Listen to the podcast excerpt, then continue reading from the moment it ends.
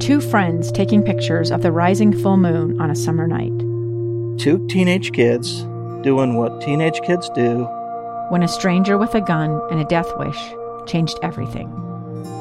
It was violent, it was senseless, and I will never understand it. I will never accept it. I'm Amy Donaldson, and unfortunately, we're all too familiar with stories about how violence shatters lives. But what we rarely see is how they are rebuilt. In a new podcast, The Letter, we relive tragedy, but only so we can hear the rest of the story the struggle to reclaim lives, the realities of grief, and the possibilities of forgiveness. I believe in miracles. Sometimes I thought, there are no miracles. Yeah, there are, and this is a big one. Follow the letter at theletterpodcast.com or wherever you get your podcasts.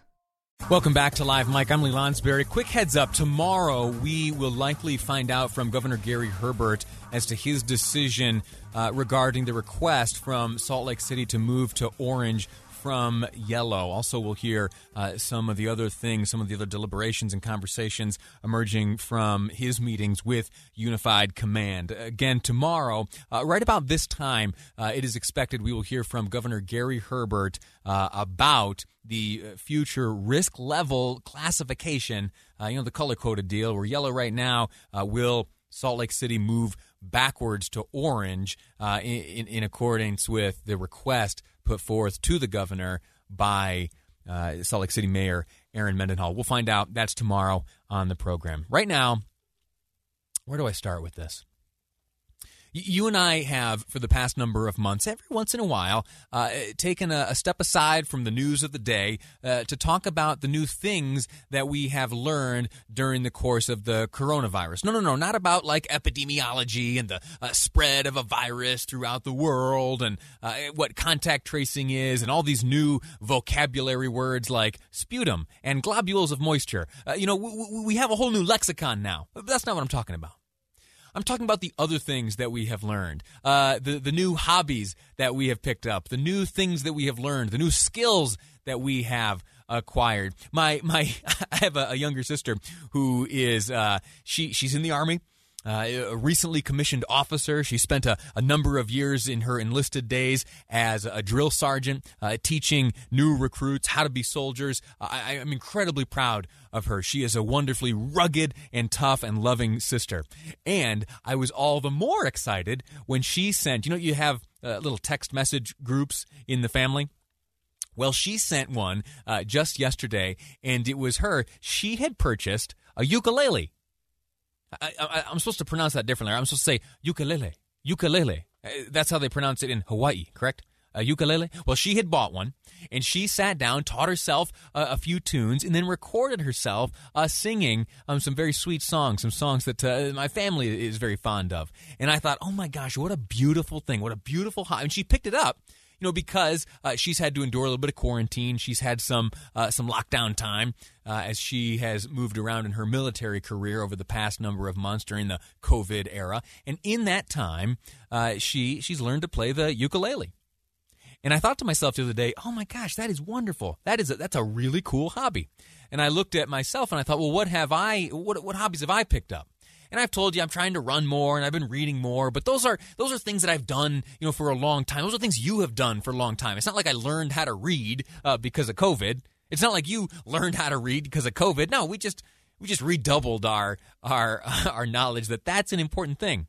I wanted to pick up something uh, like my sister had done, something outside of outside of the norm, outside of uh, any skill that I had had. Well, while I, have been running, uh, I spend a lot of time on the Jordan River Parkway, and one of the things that I saw uh, as I was running recently was a, a skate park. Yeah, w- one of those uh, with the concrete ramps and the kids with their airwalk shoes uh, and their skateboards. And I thought to myself, oh my gosh, oh my gosh, I, I wonder if I could do that. I'm 35 years old. Uh, for some of you, uh, you say, "Oh, that's, just a young kid." Well, I feel, you know, I'm, I'm, a dad now. I've been married for a number of years. Uh, I, you know, I, I'm, I'm, I feel adult-ish, right? I feel that to a, a certain degree, I have, uh, I have moved beyond my youth. And, well, so it is I self consciously and yet determined, determinedly, I was excited. I, over the weekend, here's what I did. Over the weekend, uh, I got my wife and little baby Piper, and I got on Google and I looked around to see if there were any skateboard shops uh, in in Utah. I, I, don't know. I don't know about this. Uh, and I find, oh my gosh, here's one right here on West Temple. Uh, about 2200 south. Uh, I hop in the in the in the car with my family, and we head down there to the skate shop. And I bring them in there, and inside I see some skater types right? Tattoos, the kind that comes up uh, up onto the neck. Uh, you know, the gauged earrings too. You know how at one stage of life, some people they wanted to have the big hoops in their ears, and then later in life thought, oh, I'll take those out. So you're left with these like loopy things hanging there. That's what we were met with. Yeah, uh, tattoos on the knuckles, on the hands, uh, love, hate, that kind of stuff. Yeah. And I walked in. I think I had like a button-up. I, I was in. I was in prime dad mode, right? And my wife walked in, uh, she carrying baby Piper there. Uh, I was very much out of place. And uh, I just stormed right in, though.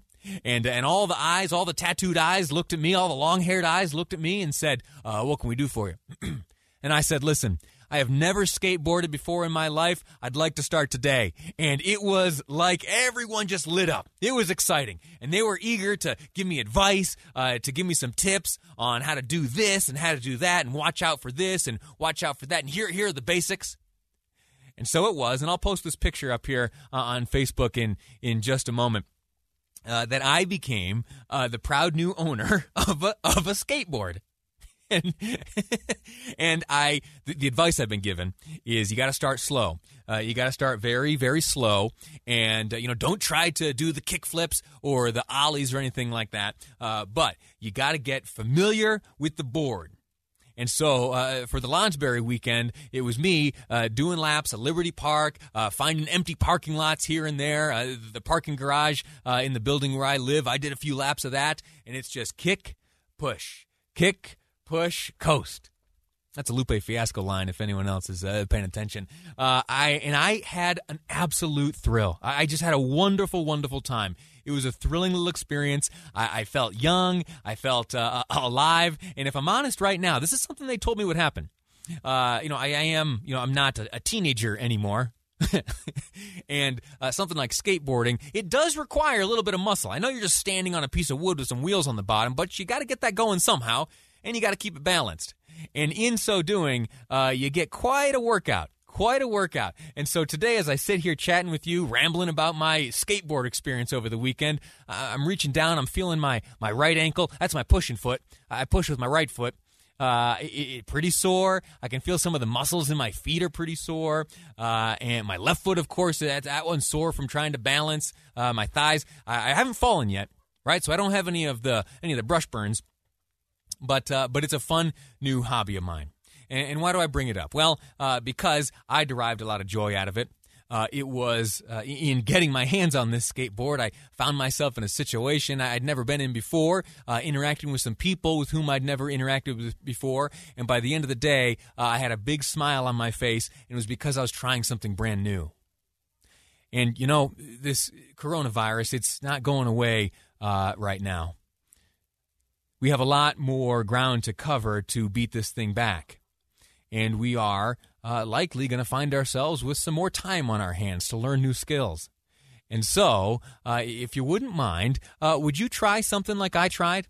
I'm not saying you go out and get yourself a skateboard, uh, but try stepping outside of uh, the comfort zone uh, try something that's uh, you know a, a, a, skill you have never before uh, attempted in your life, and you're not too old to give it a shot. Uh, my sister's in her 30s. I'm 35 now. She learned the ukulele.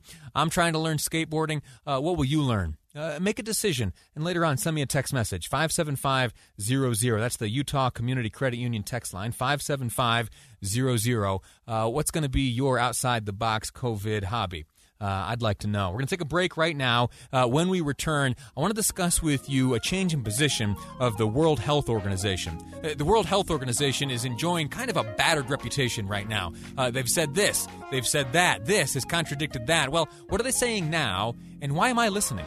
I'll share that with you next on Live Mic. I'm Lee Lonsberry, and this is KSL News Radio.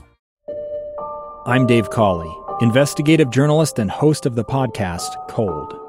In October of 1985, a woman named Sheree Warren left work at a busy Salt Lake City office. To meet her estranged husband at a downtown auto dealership. She never made it home.